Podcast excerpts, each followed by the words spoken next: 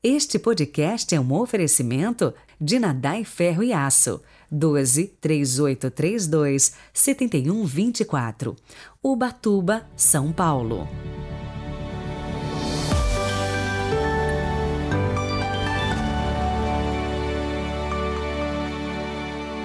Sábado, 20 de agosto de 2022. Hoje a igreja se veste de branco para celebrar a memória do doutor da igreja, São Bernardo. Rezemos juntos.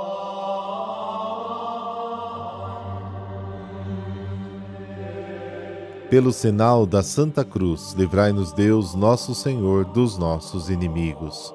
Ó Deus que fizestes do abade São Bernardo, inflamado de zelo por vossa casa, dai-nos por sua intercessão o mesmo fervor para caminharmos sempre como filhos da luz. Amém.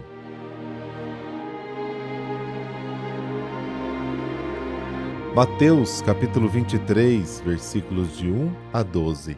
O Senhor esteja convosco, Ele está no meio de nós.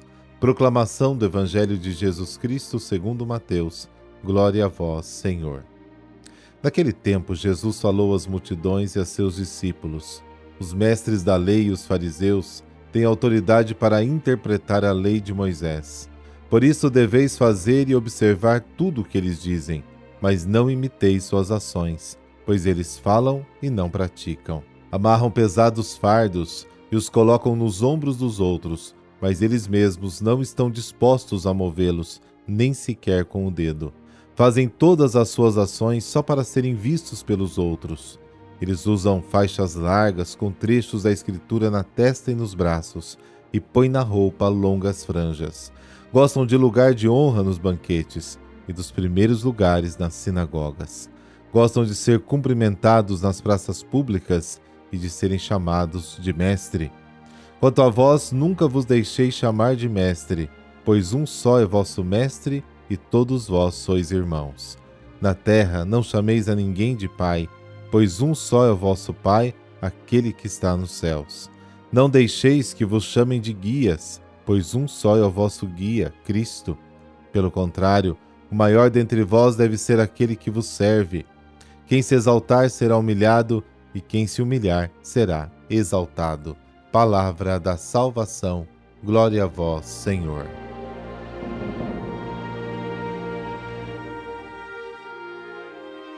Jesus vai à multidão e aos discípulos e critica os escribas e fariseus.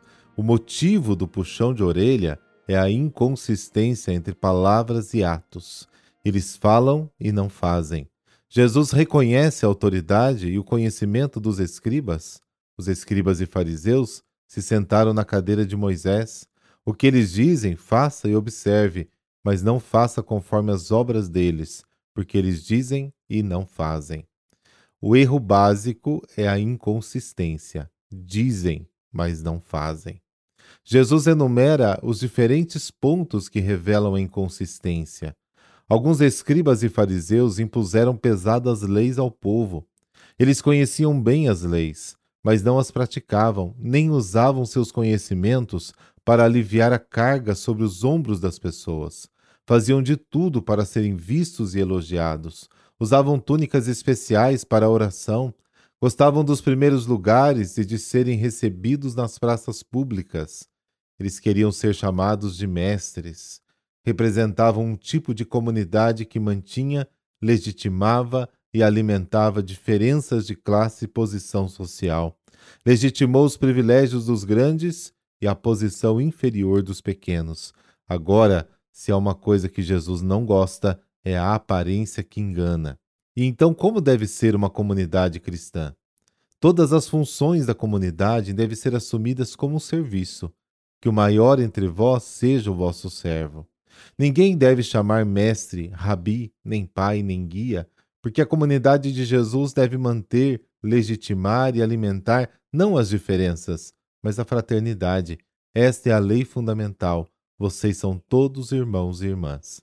A fraternidade nasce da experiência de Jesus, do Deus Pai, que faz de todos nós irmãos e irmãs. Quem se levanta será humilhado e quem se humilha será exaltado. O grupo dos fariseus nasceu no século II a.C., com a proposta de uma observância mais perfeita da lei de Deus, sobretudo das prescrições sobre a pureza. Eles estavam mais abertos às notícias do que aos saduceus. Por exemplo, eles aceitaram a fé na ressurreição, a fé dos anjos, que os saduceus não aceitavam. A vida dos fariseus foi um testemunho exemplar. Rezavam, estudavam a lei oito horas por dia, trabalhavam mais oito horas para sobreviver e ainda oito horas eram dedicadas ao descanso. Por isso eles eram altamente respeitados pelo povo. E assim ajudaram as pessoas a manter sua identidade e não perdê-la ao longo dos séculos.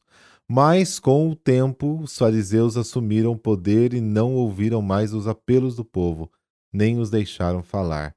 A palavra fariseu significa separado. A sua observância era tão rigorosa que se distanciavam do resto do povo. É por isso que eles foram chamados de separados. Daí a expressão mentalidade farisaica. É típico de pessoas que pensam em conquistar a justiça por meio de uma observância rígida e rigorosa da lei de Deus. Geralmente são pessoas que têm medo, que não têm coragem de correr o risco da liberdade e responsabilidade, se escondem atrás das leis e das autoridades. Quando essas pessoas conseguem uma função importante, ficam duras e entorpecidas para esconder a sua imperfeição. Rabino, guia, mestre, pai. Estes são os quatro títulos que Jesus proíbe as pessoas de usarem. Hoje na igreja os sacerdotes são chamados de pais. Muitos estudam nas universidades da igreja e obtêm o título de doutor. Muitas pessoas fazem orientação espiritual, aconselham-se com outras que são chamadas de diretores espirituais, guias. O importante é levar em conta o motivo que levou Jesus a proibir o uso desses títulos. Se fossem usadas pela pessoa para afirmar sua posição de autoridade e poder, ela estaria errada e seria criticada certamente por Jesus. Agora, se usadas para nutrir e aprofundar a fraternidade o serviço, aí sim seriam elogiadas por Jesus. São Bernardo de Claraval. Ele nasceu no ano de 1090 na França. A sua família era cristã, rica, poderosa, nobre.